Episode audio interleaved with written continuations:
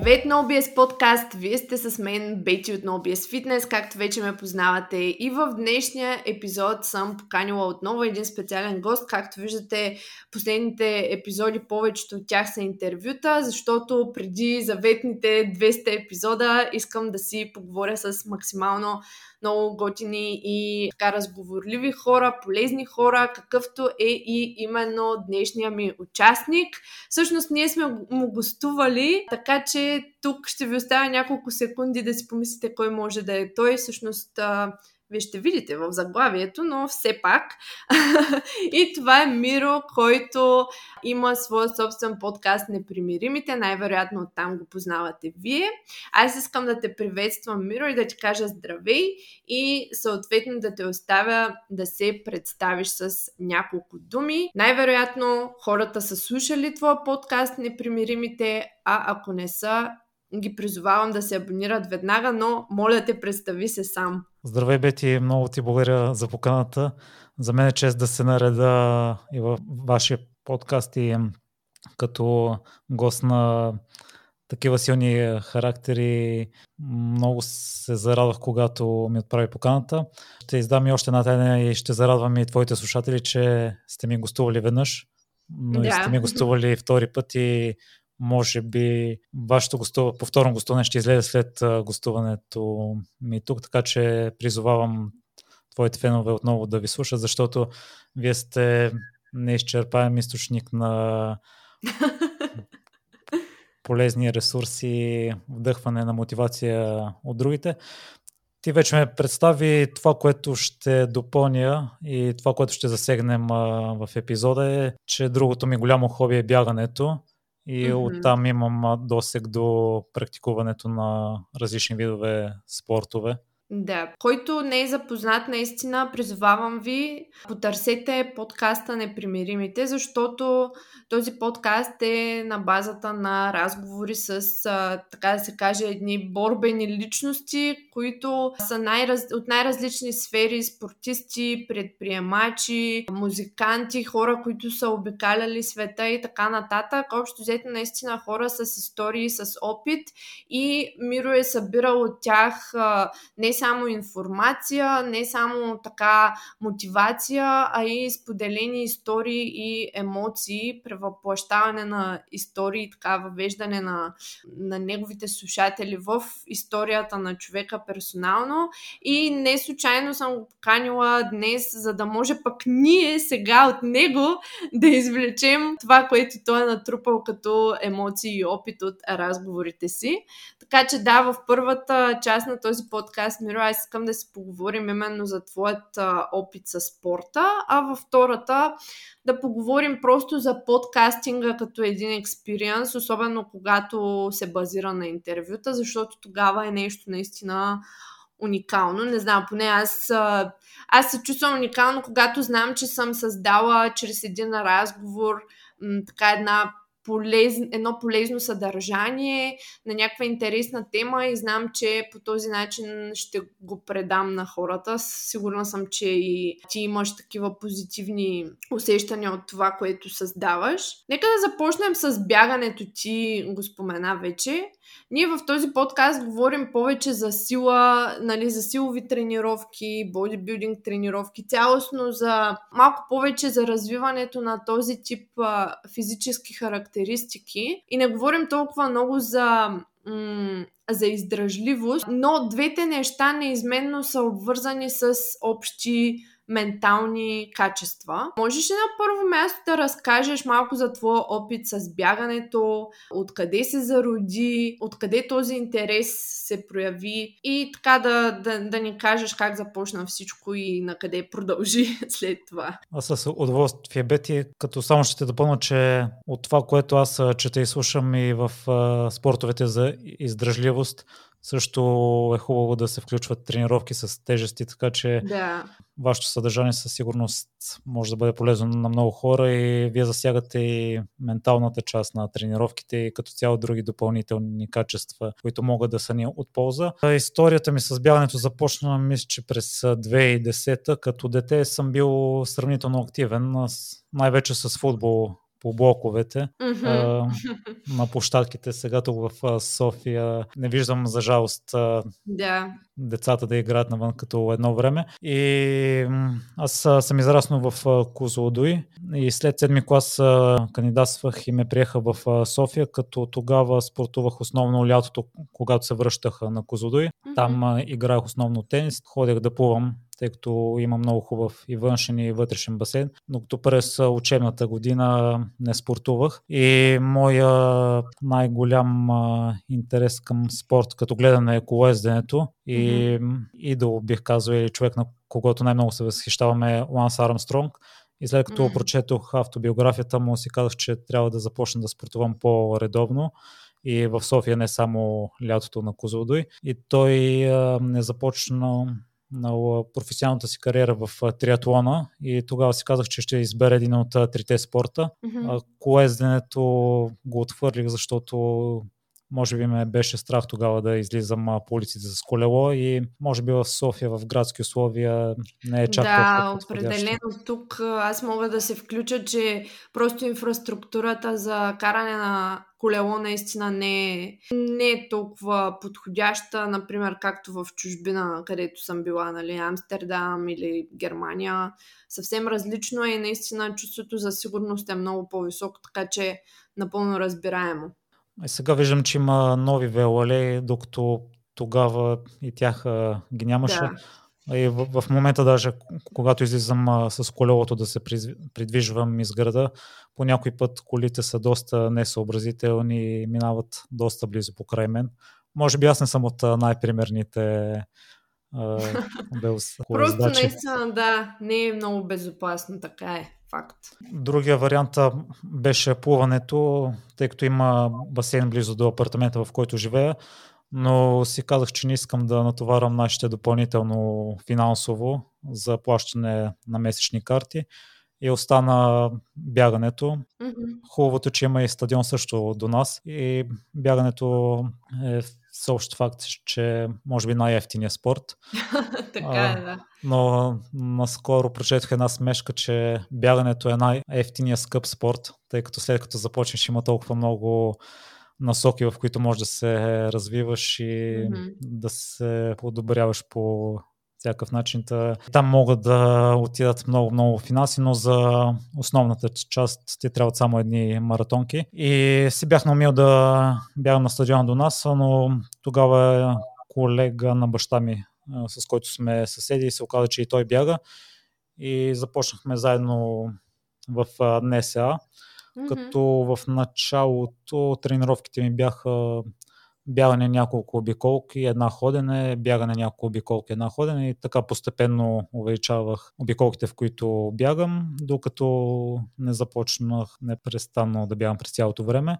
Да. В а, началото идеята ми беше просто да бягам за здраве, без а, някаква конкретна цел и участвах на софийските маратони в а, средните дистанции 18-20 км. Това става в продължение на 2-3 години. Моето семейство не е спортно такова и винаги са ме плашили, че от бягането мога да си навлека някоя контузия и като че ли останах тогава съм бил с впечатление, че ако пробягам маратон, нещо ще ми стане и въобще не съм го мислил. А, докато един път въпросният колега на баща ми ми каза, ти защо не се запишеш на маратон? Вече след като 3 или 4 години се записвах на средните дистанции, аз казах, добре, записах се, пробягах го, като не бих казал, че тогава съм имал някаква сериозна структура в тренировките. Имах, може би, три вида бягане, едно по-леко, едно ускорително и едно като цяло цялостно по-бързо. Не съм си водил дневник на бяганията тогава, по спомен мисля, че три дни бягах, един почивах. Мгм. Трени- Тренирах по този начин. След това увеличих бяганията в седмицата на 6 с един почивен ден. И дори след първия пробяган маратон, аз го избягах леко и въобще не съм усетил някаква умора по време на състезанието. Тогава си спомням, че целта ми беше да подобря времето на една тенисистка, като въобще не съм знал дали ще го постигна или не, тъй като не съм си засичал някакви строги времена, по които да се ориентирам и го направих. И си мислех, че следващите години, поне тогава това ми беше, ми се въртеше в главата, че следващите години ще участвам на маратоните без някаква конкретна цел, mm-hmm. докато по време на едно бягане от а, първи маратон, между другото, го пробях за 3 часа и 17 или 3 часа и 18 минути по спомен. Или някой като ми каже за маратони, но, но човек много така далечно от моите възможности ми се струва. Аз съм тотално в другата посока. но да, смисъл Евала. Uh, прекъснахте, извинявай. Но между другото, от някои клипове, някои състезатели, които участват и на маратони в триатлон състезанията, mm-hmm. виждам, че има доста солидна мускулатура, така че mm. може да се предизвикаш в бъдеще. Определено аз преди излизах да бягам чисто за разтоварване в Германия, просто защото имаше период, в който картата ми, фитнес картата ми беше изтекла и аз като тебе реших а, да... Просто си казах, че не искам а, така или иначе щях да се прибирам за лятото в България и си казах, сега няма смисъл да си правя нов договор, защото там договорите са минимум една година. И реших, че просто ще излизам, ще тренирам в парка и повече ще наблягам на бягания, интервални тренировки с различни скачания и такъв тип натоварвания. Та бях станала фен, защото беше така хубаво времето, но така в София на това време просто, откакто съм тук, не си представям да излизам да бягам. Особено така по смисъл, когато нямам възможност, примерно, да отида в някой по-голям парк. Просто, нали, самата някакси инфраструктура не ме, не ме нахъсва да бягам, докато, примерно, в чужбина просто по улиците наистина е приятно да си бягаш и даже деца казва да си разглеждаш някакви квартали, в които не си бил. Това ми беше любимо така да се изгубвам някъде по улиците, бягайки. Та да, всеки си има своето, но определено още в, специално в София не съм, не съм се надъхала да започна пак. Да, тук съм съгласен с теб, тъй като по време на пандемията се налагаше да бягам из квартала и наистина тротуарите са доста неравни, за да практикуваш да. бягане в, в различните квартали. Обмислял ли си някакъв друг функционален спорт? Бягане или плуване? Ами, аз м- майка ми ме е учила на плуване. Тя е тренирала лека атлетика и плуване преди. Още от дядо ми. Дядо ми е всъщност е преплувал Дунава. Участвал е в такива, такъв тип организирания още като млад. От малък започва да учи мама да плува. Не съм ходила супер редовно на плуване като състезателен спорт или нещо такова, но мога да плувам и то доста бързо и това, което забелязах всъщност е, че както си развих мускулната маса последните няколко години, всъщност самото загребване, въпреки че съм по-тежка, ми дава много повече тласък напред във водата. И може би това, ако е някой спорт, това би бил спорта, в който бих искала да развия нещата. Първо, защото риска от контузия е просто минимален. И второто нещо е, че въпреки, че си по-тежък, все пак водата ти отнема от тежестта и не е толкова фрапантно това нещо, колкото при други нали, спортове, които са на, на твърда земя, така да се каже. Плюс това имам доста познати, които са играли и тенис, и футбол, и всякакви други такива спортове и наистина няма човек, който да познавам, който да, да няма някакъв вид контузия, пък аз на мен фитнеса си ми лежи страшно много на сърцето и след последния проблем, който имах с тазобедрения нерв, просто чукам на дърво, просто не искам искам да, да трябва да прекъсвам, защото обичам да се раздавам в залата.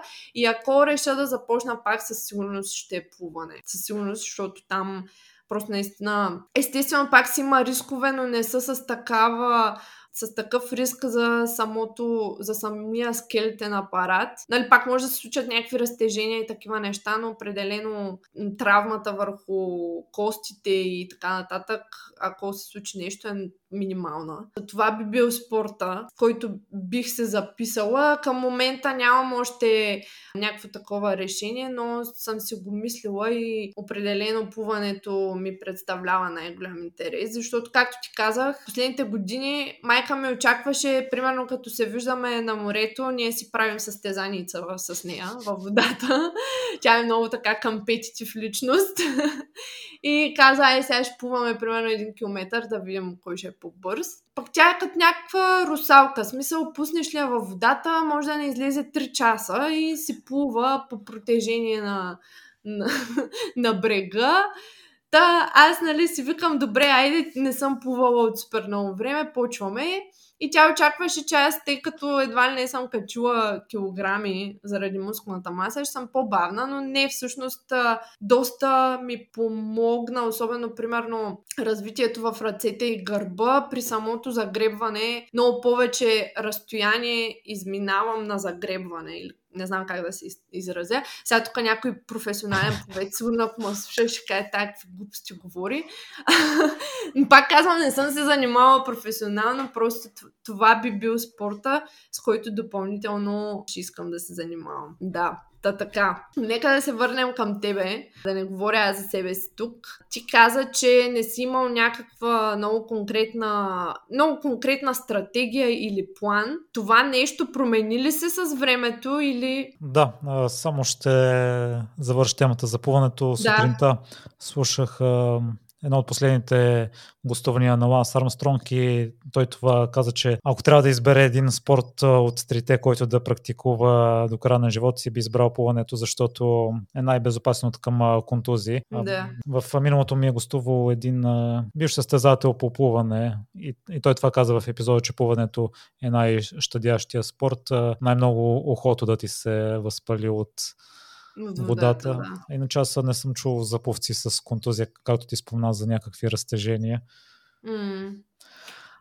Ами аз не знам, но просто предполагам, защото логичното мислене ни води на там, че нямаш този удар с земята при всяко едно скачане, което малко или много ставите се натоварват.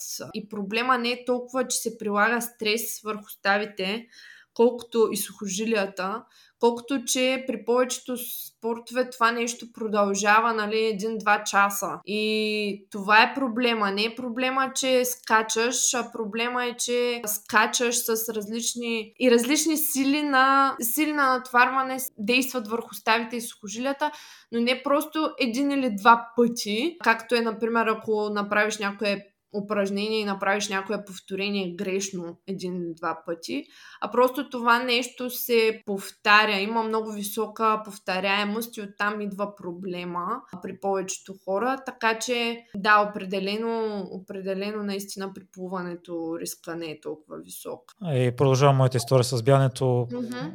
Права си, че нямах никаква структура и план, докато съвсем случайно по време на едно бягане ми дойде мисъл защо да не пробяга маратон за под 3 часа. Mm-hmm. И тогава мисля, че потърсих а, програма в интернет а, за примерни тренировки, примерни yeah. времена, към които да се стремя. И си спазвах. Отново беше 6 пъти бягане в седмицата и един ден почивах. Това, да речем, става март-април месец в средата на годината, като аз единствено на Софийския маратон участвам. Тогава участвах на състезание, което е октомври месец. Та имаха предостатъчно време да се подготвя. Помня си, че си бягах до юли месец и юли месец отново прекарах един месец в Козодой, в който основно играех тенис и плувах. Mm-hmm.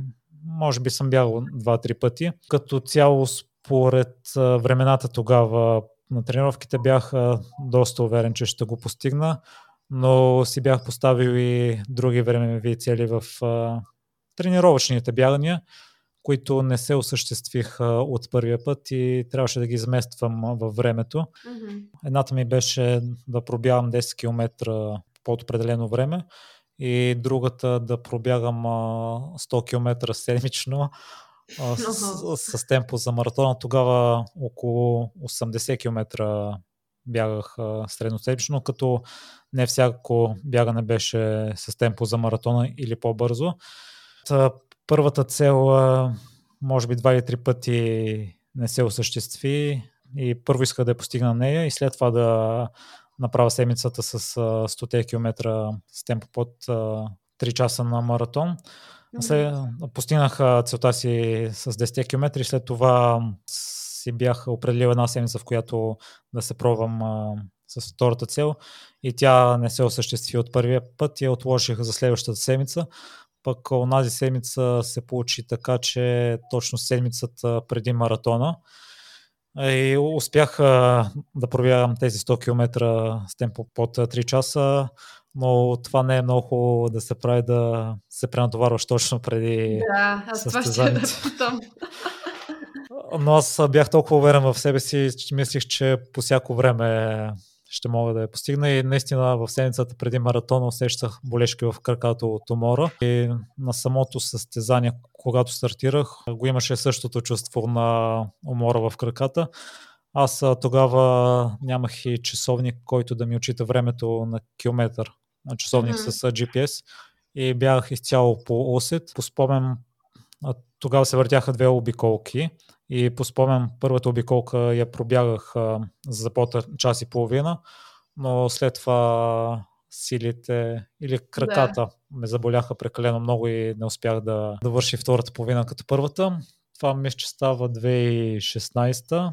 Следващия маратон, на който си го поставих като цел, беше Пловдивския маратон, който се състои през пролета и тогава отново трябва. Мисля, че си тренирах по същата програма, като тогава се наложи да бягам и в фитнеса на пътеката. Спомням си, че тогава и за първ път включих набирания, успоредно с, бягането. И в Плодив също не се осъществи моята цел. След това заминах на бригада в Штатите и съответно 2017 не съм участвал на маратона в София. И след като се завърнах, тогава се отдадох по-сериозно.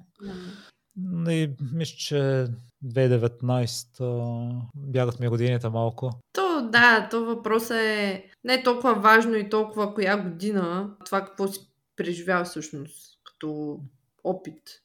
Да, имаше още един път, в който, ако не се лъжа, мисля, че се разболях 2018 на Софийския маратон и просто го пробягах тогава. Като не изпълниш дадена цел няколко пъти, а, тя ти е като фикс идея в главата, търсиш и други начини за подобрение, странични освен mm-hmm. бягането. И това е много хубаво на спорта като цяло, че може да се развиеш в много направления и ти си запозната по край фитнеса, че не става само с тренировки в залата, може да се и е хубаво да се и е желателно да се концентрираш и върху храната, която ядеш, да. пък, върху възстановяването също. No BS Choke 100% премиум магнезиев карбонат от No BS Fitness. Абсорбира влагата и подобрява хвата подходящ както за фитнес и стрит фитнес любители, така и за катерачи. Стилна и удобна за пренасене котия, която позволява лесно съхранение на суровината. За поръчки посетете no-bullshit-fitness.com наклоня на черта nobs долна черта shop. Абсолютно. А ти, това ще аз да питам, дали имаш някакви по-специални неща от гледна точка на хранене, хидратация, нещо, което с годините научи, че помага специално за това да... за издръжливостта. Защото аз съм учила специално в тази насока също някои неща, но нямам толкова опит с хора, които имат такива цели въпреки че знам какво може да е полезно. Ти нещо конкретно в практиката си, примерно от гледна точка на нутришън и на хидратация, използваш ли или примерно някакви електролити и така нататък? По-скоро не използвам, но и това беше една от първите теми, които най-силно ме заинтригува. При мен, може би, самата издържливост се дължи на активността ми. Mm-hmm тогава бягах основно в НСА, което е на 20, 20 на минути с колело от а, вкъщи и успоредно с бягането се натрупва и активност yeah. и от колелото. Вече последните години от, от време на време ходи да плувам. Отделно прави ходи на йога, на мобилност. С фитнеса съм малко непостоянен. Има периоди, в които са включва и тренировки с тежести. И mm-hmm. мисля, че цялостната ми активност допринася за Помага, да. издръжливостта. А къде се крие тайната? В а, тялото, както ти казваш, или в менталната нагласа, когато наистина целта е да се избяга, примерно, маратон – или в двете? Ми, със сигурност и в менталната нагласа, но аз това не съм го усетил. Може да прозвучи странно, но два пъти съм пробявал маратон за под 3 часа и аз си следях времето на всеки километър Mm-hmm. И в нито един момент а, не съм се почувствал изморен и сега като се върна назад, не го, самото състезание не го приемам като някакво страдание или да съм полагал неимоверни усилия да, да вляза за по трите часа на мен като цяло ми доставя удоволствие да спортувам и това също не го усещам като натоварване. Рядко съм стигал до критични моменти, в които Искаш съзнам... просто да спреш или да се откажеш. Да, общо взето прилагам метода, който и вие прилагате в фитнеса с прогресивното натоварване. Mm-hmm. Затова от моя страна не мога да кажа, че ментално Ясно. съм доста по-силен, отколкото физически или обратното.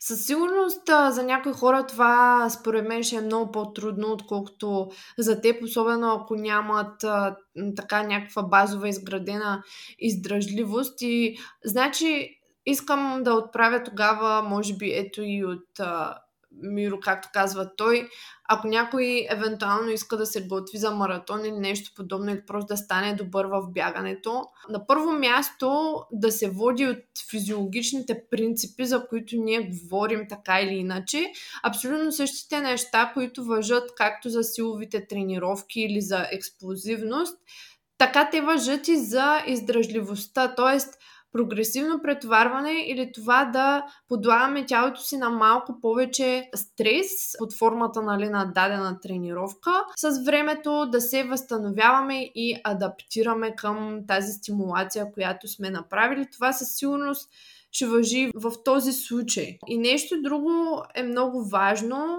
Ако ние не сме бягали особено до сега, със сигурност, според мен, както ти сам си видял през годините и си разбрал, ще е добре човек да си започне с а, някаква стратегия и програма, която да следва, просто за да има структура и особено ако няма добре изграден усет за темпото, за времето и така нататък, да си а, има конкретен план, който да се следва, както е добре човек да има за, всяк, за всеки един друг а, спорт, особено когато целим някакви конкретни резултати и постижения, нали, а не си ходим просто да просто за разтоварване или за движение може би наистина, когато човек започва нещо, е по-добре да има план, ако целта е някакво конкретно постижение.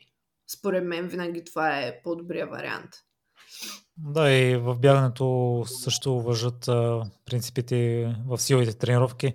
А при вас има делоут. А, да. И в бягането също е хубаво да има от време на време семи, възстановителна седмица, за mm-hmm. да може тялото ти да свикне на натоварването и да. след това да се завърне още по-силно и свежо. Сега, като се замислих за менталната сила, по време на някои мои бързи тренировки, бягания съм си казал, че ако вече мисля, че силите ми привършват, си казвам, че след една обиколка мога да се откажа и никога не се е стигало до там. Mm-hmm. Да, това е интересна тактика. Един вид малко си поставяш ултиматум, който обаче после, след като преминеш тази трудна вълна от някакви, някакви мисли, след това може би ще изчезне. Това е много подобно на някои неща в храненето, като например как глада идва, на, идва, идва като вълна на моменти и когато ние преодолеем, да кажем, в някакъв точен времеви момент един път глада, после той изчезва за малко, докато не се появи пак. Това на това ми напомни това нещо. И всъщност, че човек може, способен е да седи с а, малко количество дискомфорт, стига в главата си да е твърдо решен да го направи. А това има ли го в силовите тренировки? Ако видиш, че ти е трудно да си кажеш, ще направя още едно повторение, след това мога да се откажа. Защото и по, по време на бягането аз вътрешно си знаех, че ще продължи и след въпросната обиколка. Но ами... така се залъгвам себе си. Да, ами интересен въпрос. Със сигурност има серии, примерно, имала съм много пъти серии, в които клякам с някаква средно висока до висока тежест и общо взето не знам дали ще мога да се изправя, но вече с течение на опита се е случвало така, поставям си да кажем по време на серията някакъв минимум, който със сигурност трябва да направя и докато не стигна този минимум, просто аз не се не, не спирам. Колкото и време да ми отнеме да се подготвя за следващия за следващото повторение, нали, да си поема въздух. Понякога, като съм си гледала видеа от някои серии, примерно с по-тежък клек, примерно преди последните повторения седя горе и буквално дишам 2-3-4 секунди преди да направя следващото повторение, но имаше за мен един ключов момент, в който когато започнах да преодолявам тази ментална бариера, не е имало пъти, в които да клекна и да не се изправя. Просто наистина всичко ми беше в главата, така че този елемент много също се повтаря и в... Когато човек прави някакви серии по-предизвикателни в фитнеса и буквално наистина нещата са в а, главата. Разбира се, не трябва да стигаме до някакъв пълен откат, ако не, не е предвидено това нещо, ако не е част от програмата, ако не се чувстваме добре, смисъл чисто физиологически, или сме болни, или не сме спали и така нататък, за да не прегреем, нали, има си една много тънка граница. Но когато това е планирано и искано и ние сме възстановени и готови да го направим, буквално нещата нещата наистина опират до менталната нагласа и това ти да се визуализираш как правиш тежкото повторение и на всяка цена се изправяш или на всяка цена вдигаш дадения товар. Просто не трябва да има и капка, как да го кажа, и капка някакво съмнение, че няма да се справиш, защото ако я има тази капка съмнение, ти почваш да си мислиш за лошото, което може да се случи и най-вероятно точно това ще се случи. Та, много и аз през годините така тези неща са ми се развивали като умения в самите серии, когато съм. И се изисква наистина едно такова израстване от към това да можеш да си визуализираш, да си кажеш давай, да си го представиш и да можеш да го изпълниш с правилна техника. Също много важно. Защото пък ако ние може нали, да си кажем да, да, ще стана, ама аз ако се огъна като котка, докато ставам, нали, пак не е окей. Okay. Така че абсолютно има си тънкости, има различни елементи на това нещо, за което говорим и в силовите тренировки. Но менталната нагласа е супер, супер, супер важна, да. One силовият коучинг от NoBS Fitness е най-персоналната ни услуга, която включва тренировачен и хранителен коучинг, както и постоянен личен контакт чрез видеоразговор или аудиоразговор на ежеседмична база. Всичко това се случва чрез специализиран софтуер и мобилна апликация. За да се запознаете с нас и тази услуга, запишете безплатен час на no-bullshit-fitness.com booking, като целта на конферентният разговор с Калуян и с мен Бети е да се запознаем с вас, да разберем какви са целите ви и да начертаем план за осъществяването им. Също така ще ви обясним какъв точно е работният процес за one-on-one силовия коучинг. www.no-bullshit-fitness.com отдел услуги one-on-one силов коучинг.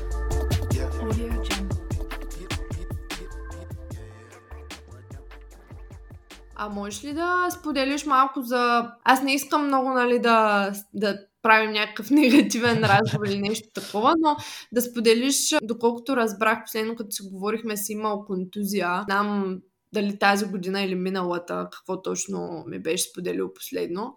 повлия ли ти това по някакъв начин? Чисто психически? Най-вече самата несигурност тя започна края на миналата година, през декември месец. Mm-hmm. Не мина веднага, ходих на различни а, специалисти. След като минаваше едното нещо, се появяваше другото, след като mm. и то мина, отново се появяваше някаква друга болешка. И като цяло това най-вече ме притеснява несигурността да, да си поставя отново цели планове. Да. За това беше най-най-съкратената версия да не очернявам епизода, както да. беше споделил в един от а, твоите. Ако искаш, аз нямам нищо против да разкажа Ами. Просто, може би, м- то даже не толкова, нали, примерно в а, конкретика, колкото просто как се справяше с това, че, примерно, най-вероятно ти не си можел да бягаш тогава, права ли съм? Да, и аз допреди ходенето не го приемах за спорт. И mm-hmm. то в началото на годината фитнесите бяха затворени да. и но басейните бяха отворени и тогава си спомням, че си поставих минимум за цел 10 000 крачки на ден. Mm-hmm. И ходих и да плувам успоредно с това. А в а, миналото имах също една контузия, която не ми преч, а, ми, не можех да бягам заради нея. Mm-hmm. И а, тогава компенсирах с а, колело в а, фитнеса и отново басейн. Та, това може би беше промяната, че замених а, липсата на бягане с а, ходене и с плуване в моментите, в които басейните бяха отворени. Спомням си, че след това по едно време затвориха и тях. Та единственият да. вариант остана ходенето, като обикновено докато бягам, успоредно хода и на йога, на мобилност, но тях ги спрях в периодите, в които не може да бягам и само с ходене наваксвах. Да. Аз не случайно питам, защото на, на всеки се случва поне веднъж нещо за нещастие. И в този момент моят призив към хората е да са благодарни за това, което все пак могат да правят. Аз също, когато имах контузията с тазобедрения нерв, тя минаваше много бавно. Опитах се да намеря все пак неща, които работят и които не ми причиняват болка и да правят тях, започваш да ставаш малко по, как да кажа, креативен от гледна точка на фитнес тренировки и упражнения, които можеш да правиш, започваш да наблягаш на други неща. Допреди това, примерно, ако съм гледала някакви хора и съм си казвала в залата, той пък какво прави, какво, в смисъл, за какво изобщо е дошъл тук, нали, може да си ги прави тези неща и в тях. Аз се превърнах в такъв човек, просто защото ми липсваше това да ходя на някакво отделно място от вкъщи просто да се движа, да правя нещо полезно за тялото си.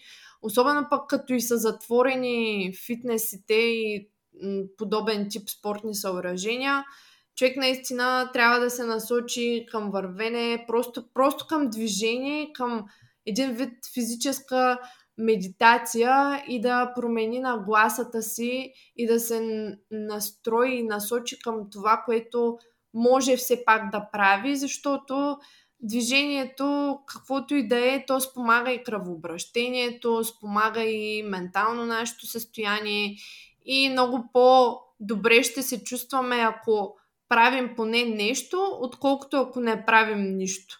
Защото във втория случай най-вероятно ще сме още по-здухани, че не можем, примерно, да бягаме или да тренираме. И това още по-зле ще ни повлияе и на дисциплината и на психическата нагласа и така нататък. Така че просто моят призив към хората и както е било в твоя случай, помислете ако сте в такъв период или сте имали какво можете да правите и какво е във вашите ръце и започнете с него и постепенно вие ще се върнете там, където сте били. Да, благодаря ти, че сподели тези неща. Аз нямам много досек с, с неща, които изискват издръжливост. Не, нямам толкова много познати, които се занимават с а, бягане. Други спортове, да, имам. Но ми беше много интересно да чуя от тебе как се преминава през подготовка за маратон и така нататък.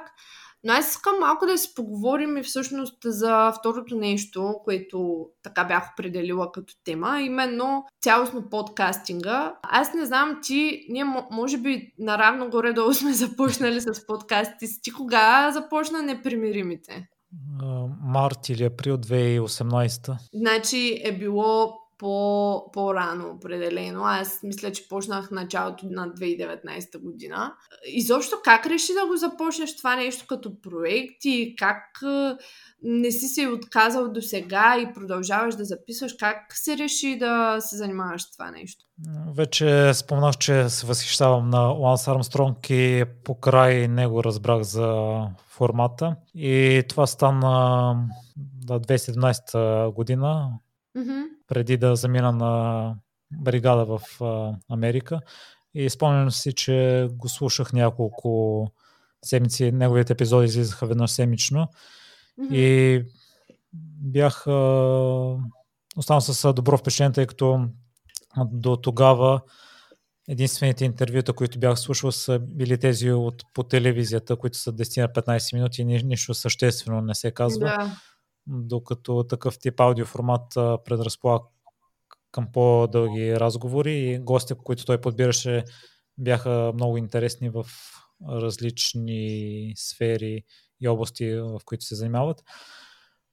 и след като се в Америка, мисля, че съм слушал само някои от неговите епизоди, тъй като нямах чак толкова свободно време. И след като се прибрах случайно в една книжарница, видях книгата на Рич Роу Утра здравето. Това ме привлече да се загледам в нея. Mm-hmm. И описанието на гърба на книгата много ми хареса. Явно аз съм почитател на такъв тип истории, в който човек има зависимост и я преодолява. Това mm-hmm. беше описано в описанието. Взех книгата, прочетох я и се оказа, че и той има собствен подкаст. Допреди това си мислех, че Ланс Армстронг е единственият човек, който има такъв тип предаване. Ясно. И след това започнах и да слушам а, на Рич Роу подкаста. Mm-hmm. И по онова време епизодите му бяха основно с а, спортисти или поне тези, които слушах аз, тъй като си връщах и някои стари негови. И отново подхода беше същия като при Ланс Армстронг интервюта и разказване на историята за човека. И наистина след а, един а, техен епизод се чувствах доста зареден, доста положително ми влияха. И с, по моите проучвания тогава нямаше такъв вид аудио съдържание на български и си бях казал, че щом на мен ми влияе толкова добре, може и на някой друг да му повлияе по същи начин и да повярва в нещата, които иска да изпълни. А, но тогава не събрах а, нужната смелост. Говорих с един мой приятел да ми помага евентуално с направата на сайт, но си остана на ниво идея. Това става, да кажем, октомври или ноември 2017. Mm-hmm. И не събрах а, смелост а, тогава. И веднъж до март месец, март месец може би, а, докато се къпех, отново ми дойде идеята да, да стартирам. Иначе през това време си слушах и, и, двата подкаста. И тогава като че ли използвах а, вълната на импулса. Да. И другото, което аз исках е да съм първия в България, първия с собствен mm-hmm. подкаст и може би не бях правил достатъчно добро проучване и си мислих, че няма други български. Оказва се, че има по това време, може бях само два активните. И м- говорих с а, въпросното момче, евентуално да ми помогне с направата на сайт. А, другото, което ме спираше, аз нямам а, сериозни, тогава нямах сериозни запознанства с толкова много хора и да. една от причините, които за да стартирам, трябваше да се сбънат. Исках първия ми епизод. Всъщност аз преди да стартирам, исках задължително двама човека да ми гостуват. Иво Иванов и Гергана Бронзова. Mm-hmm. Тогава те бяха българите, на които се възхищавах най-много. И за мое щастие, те и двамата откликнаха положително още преди да съм стартирал. Бях запознат с още две-три истории, които ми бяха попадали. Писах на въпросните хора. Те се съгласиха и те да участват и тогава вече а, си закупих а, микрофон и започнах да организирам а, процеса. Имаха, може би, трима-четирима познати, които в последствие са ми гостували и ги имах на ум за всеки случай, след като запиша първите няколко епизода и те да се отзоват и вече след това с гостите най-вече процедирах по препоръки на отминали гости или да. някой, ако на мен ми направи впечатление, ако прочета за него. Да. И до ден днешен нещата си вървят, което е супер, защото си набрал така доста готини интервюта и доста епизоди. Като каза в банята, човек сетих се мен как ме озари мене тая идея. Аз пък слушах много чужди подкасти в Германия и се замислих, добре, аз още от Германия си слушам подкасти. Там бяха доста по-популярни платформи като Spotify, даже в България още нямаше май Spotify. Когато ги слушах, слушах неща и в SoundCloud, в uh, Google Podcasts и си казах, първата година, в която 2018, когато се прибрах в България, си казах, аз трябва да го направя това, но на тема фитнес и на тема хранене, защото съм преживявала доста неща и отличен опит и като цяло, нали, не само това, не само факта, че съм сертифицирана и че съм се занимавала с това, но и самия факт, че аз лично съм имала супер много трудности и наклонности към disordered eating, така да се каже. И със сигурност искам да помогна на някакви хора да знаят, че не са единствените, да знаят, че тези неща има как да се информираме по тия теми, има как да работим по тях, че работата е основно с нас самите. Нали, не това да търсим постоянно най-новия режим на някоя известна инфуенсърка. И още взето, точно аз така в банята се къпах един път и си казах, не, не, почвам го това вече се познавах и с а, Калоян лично, бяхме започнали проекта и сказах, ето, този проект ми е, това ми е шанса. И си купих директно микрофон и си спомням първия път с този микрофон, докато го наглася, ма как ма що, така че да няма ехо. Аз тогава бях в една предна квартира, където имаше супер много ехо, защото беше една стая буквално с големи прозорци и така нататък. И се сещам и сега понякога, като си чуя първите подкасти, направо кринч, жесток. Жестоко ми става такова едно, даже не мога да се слушам. Но да, яко е, когато една идея се превърне в реалност и това нещо започне да се развива и всъщност това се стои изцяло в нашите ръце. И наистина човек трябва да се осмели. Ако иска да направи нещо, трябва да се осмели, не трябва да търси перфекционизъм, защото от това, което до тук мога да споделя като опит, никога не става така, както си си мислил първия път.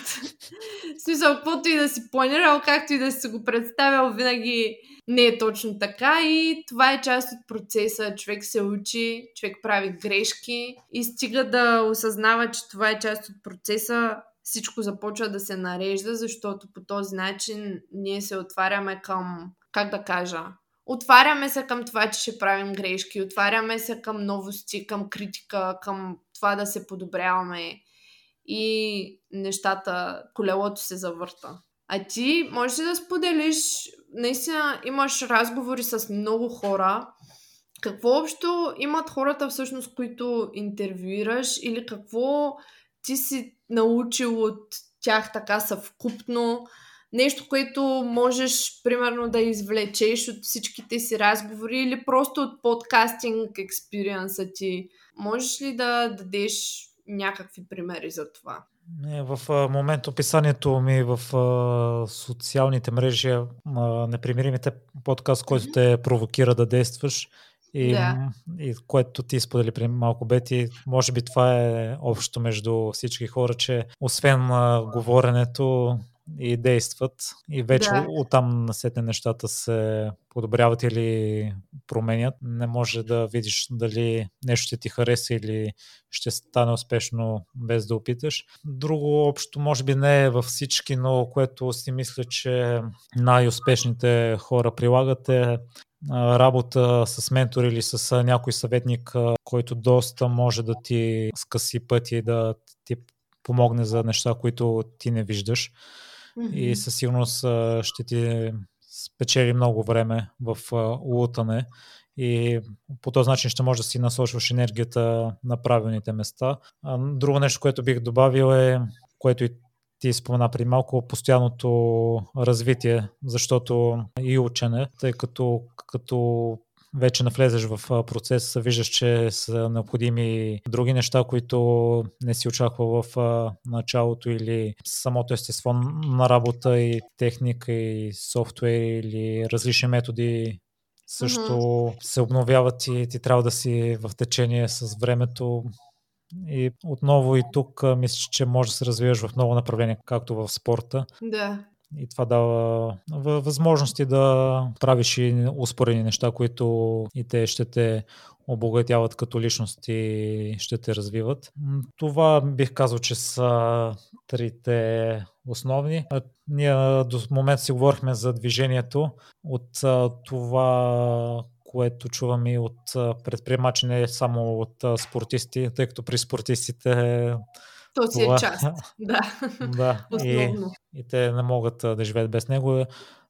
Предприемачите също се старат да тренират редовно и някои от съжаленията на тях са именно това, че са прекъснали процеса на спортуване за сметка на изграждането на бизнеса. Като аз за себе си не знам дали двете могат да върват ръка за ръка в най-натоварените периоди, тъй като mm-hmm. и ти знаеш, че за да тренираш редовно, трябва и да се възстановяваш, да се храниш. Докато ако искаш да издигнеш бизнес, вие имате опита с това всъщност, дали се съчетаем и, и спорта, и да. развиването. Ами да, аз, ние за това сме такива ам, привърженици на това да не се тренира прекалено често и по-скоро силовите тренировки да са 3, макс 4 пъти в седмицата, останалото движение да идва от друг тип движения. М- просто, нали, движение за здраве, кардио и така нататък. А, ако има такова време. Именно заради този факт, защото ако човек наистина иска да развива други неща, освен да се развива в тренировките, това няма как да се случи. Нервната система е една, менталният ни капацитет, капацитета на волята, на мотивацията, той е един и цялостно, когато наистина искаш да си вложиш фокуса и енергията и усилията в това да развиваш нещо, особено ако нямаш много-много кой да ти помага и не е нещо, което получаваш наследствено или имаш изградените всички скилове, знания и буквално един наръчник как да го направиш. Отнема си време, отнема си усилия и няма как спорта или тренировките да са на най-високия приоритет и на най-високото си ниво. Но аз мятам, че всеки човек трябва да се опитва да поддържа поне чисто за здраве някак... и за дисциплина, някаква форма на физическа активност редовна, дори тя да не е много продължителна, дори да не е на най-високия си, на най-високото си ниво, което може да бъде, Просто защото, когато ние се движим и го правим редовно, ние и мислим по-чисто и стига да не предобряме, нали, това е другата крайност. Това само единствено може да ни помага и да ни държи отчетни в другите неща, които правим. Така че, да, до някаква степен съм съгласна, че няма как, нали, физическата ни активност в такива моменти да е на топ нивото си и ние да даваме макса не точно това, всъщност говорим и скалата. Но смятам, че всеки има време да извършва някаква физическа активност два-три пъти на седмицата, поне за здраве и за поддържане, така да се каже, и на ума и на духа. Nobius Woman е онлайн платформата ни специално за жени, в която получаваш персонализиран коучинг и персонализирана фитнес програма на своя компютър и мобилна апликация на телефона ти чрез нашия софтуер за съвместна работа. Nobius Woman включва мобилно приложение и десктоп софтуер, женска фитнес програма, поправяне на техниката, хранителна стратегия, която включва калории, порции и първоначален примерен хранителен план и подкрепа от Бети. Nobius Woman ти предоставя възможността да работиш с екип от обучен стартинг стрен треньор и лицензиран Precision Nutrition консултант по хранене. Бети и Калян ще актуализират програмата ти, ще следят техниката ти от видеята, които изпращаш чрез платформата.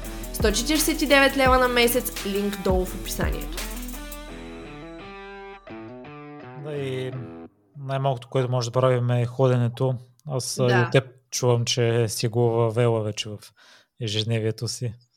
Ами опитвам се, ако не мога сега, примерно, когато е по-студено, понякога ходя и в фитнеса просто да си правя кардио, например, вчера. Даже обмислям да си купя велоаргометър за вкъщи, ако наистина има такива моменти, в които нямам време и работя извънредно. Ходенето навън, честно казано, няма много замяна, защото имунитета се повлиява по различен начин, когато ние се излагаме на различни атмосферни налягания, на различно време, на различни сезони, така че колкото мога се опитвам. Не винаги се получава, но поне нали, се стремя.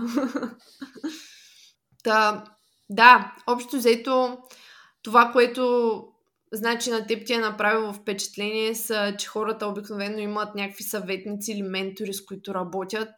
Най-вероятно търсят в различните сфери нещата различни експерти. Също така, ти доста често задаваш въпроса за книгите и на нас се сещам в първото интервю, беше ни питал кои книги препоръчаме. Най-вероятно повечето хора също и четат книги и засягат нали, този аспект за непрестанното себеразвитие. В тази насока можеш ли да кажеш кои са твоите любими книги или кои книги ти би препоръчал на хората? Да, моите любими книги са автобиографичните. Забелязвам, че на всеки човек може би различен тип литература му влияе. Mm-hmm. На мен автобиографичните книги са ми любимите, тъй като първата, така която прочетох, беше на Ланс Армстронг. Тя е написана по много заинтригуваща начин и неговата история е като сценарий за филм. А след това прочетох и автобиографията на Агаси, си спомням. Тя също е изключително вълнуваща. Та, моите любими автобиографични книги са тези двете. На Антони Кидис, музикална тематика, вокалиста на Red Hot Chili Peppers. Mm. На, yep. Рич, на Рич Роуз, но там съм пристрастен. И тя да. ми хареса. Той е имал проблеми с наркотици и с алкохола. И интересното при него е, че на 40 години се е задъхвал да се качи по стълбите а, си. И си е казал, че не може да продължава така. И от а, на следващия ден а, е преминал на детокс режим за две седмици, след това е станал един от най-добрите ултраатлети mm-hmm. с а, доста интересни предизвикателствата и никога не е късно човек да, да започне да спортува. Мисля, че това са ми любимите книги, но като цяло на мен най-много ми влияят спортистите, може би. И за това mm-hmm. те влизат в, в тази категория. Да. Автобиографиите са готини, защото са наистина неща, които не са просто размишления или някакви, как да кажа, хвърчащи факти, а са т.е. хвърчащи твърдения, са фактологически истории, които са се случвали на хора и тогава вече наистина става въпрос за една реалност, в която да кажем човека е отделно към това прибавя и неговите виждания, защото това са някакви неща, които са се случили и те са просто фактологически и е интересно да се види как един истински човек е минал през тях. Аз честно казано, отдавна не съм чела нови книги, които са с насоченост някаква история, автобиография или нещо подобно, тъй като в момента при мен фокуса е наистина да си завърша този, това второ ниво на Precision Nutrition, което карам в момента. Там вътре има изключително много ресурси и неща, които имаме като уроци като поднесена информация всеки ден и препоръчвани книги също така, но те са по-скоро на тематика психология, хранене, личностно така развитие и така нататък, така че това в момента е моят фокус.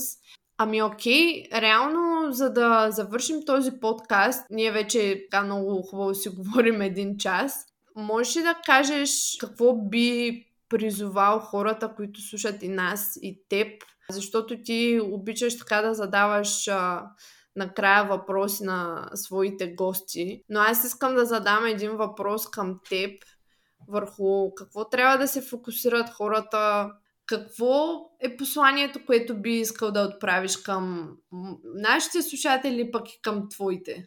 Преди известно време Рич Роуз сподели един много цитат, който и аз забелязвам, че при мен върши работа понякога в моменти, в които не ми се прави дадено нещо, че първо е действието и след това идва чувството или настроението. Mode follows action е на mm, Много яко, да, знам го. Mm. Много е, наистина много е добро това, защото това е така. Всъщност, действието завърта колелото и действието завърта мотивацията. Аз доста често коментирам мотивацията в нашия подкаст, но action, наистина действието в крайна сметка е най-важно, защото ние каквото и да си мислим, каквото и да си говорим, каквато и да ни е нагласата, ако не действаме, няма никъде да стигнем. В коезденето един от отборите стана доста известен с това, че въвеждаше малки подобрения в различни области, когато се натрупват всъщност то е много голямо. И при хората съм сигурен, че също може да се приложи. Ние във второто ви гостуване засегнахме темата за продуктивността. Да. И като цяло, ако промениш едно-две малки, дори на пръв поглед незначителни неща в няколко области в живота ти, след известно време може да се окаже доста голяма промяна, дори да. несъзнателно да си го постигнал. Така че посланието на Димитър Михайлов от BB Team, техния девиз е бъди по-добър. по-добър. Mm-hmm. И наскоро слушах едно участие на автора на Атомни навици, ако не се лъжа. И той това сподели също, че всеки ден се стреми да се подобрява с 1%. Mm-hmm. И след време тези въпросни проценти се натрупват и ставаме по-завършени личности. Така че освен тренировките, храненето, възприемането на информацията, за което си говорихме, всеки може да види къде може да се подобри малко. Да. Всеки ден. Абсолютно. И тази книжка, тя беше в нашите рекомендет в курса, защото е точно така. Нещата се наглас, наслагват, ние сме малко, влизаме в крайности, искаме всичко бързо, лесно, веднага да ни се случи а в крайна сметка именно там се крие истината в това да сме постоянни и да правим малки стъпки. И по този начин нещата се наслагват и остават дори по-дълго време. И стават част от нас. Да, и вече като стане навик, не го мислиш. Абсолютно. Ами, мисля, че наистина се получи един страхотен разговор и ти благодаря за това участие.